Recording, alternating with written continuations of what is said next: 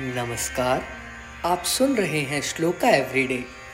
यहाँ हम आपके लिए लाते हैं संस्कृत भाषा का एक श्लोक जो आपके ज्ञान के भंडार को भरता है और जीवन को फलीभूत करने में सहायक सिद्ध होता है।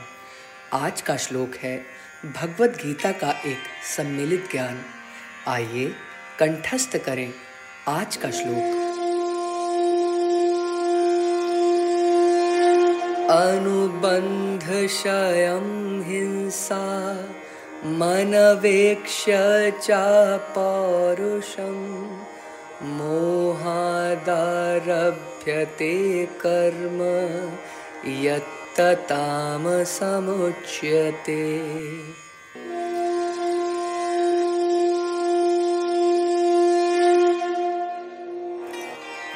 अर्थात इस भगवत गीता श्लोक का भाव है कि जो कर्म परिणाम, हानि, हिंसा और सामर्थ्य को ना विचार कर केवल अज्ञान से आरंभ किया जाता है वह तामस कहा जाता है, मतलब ज्ञानहीन होता है।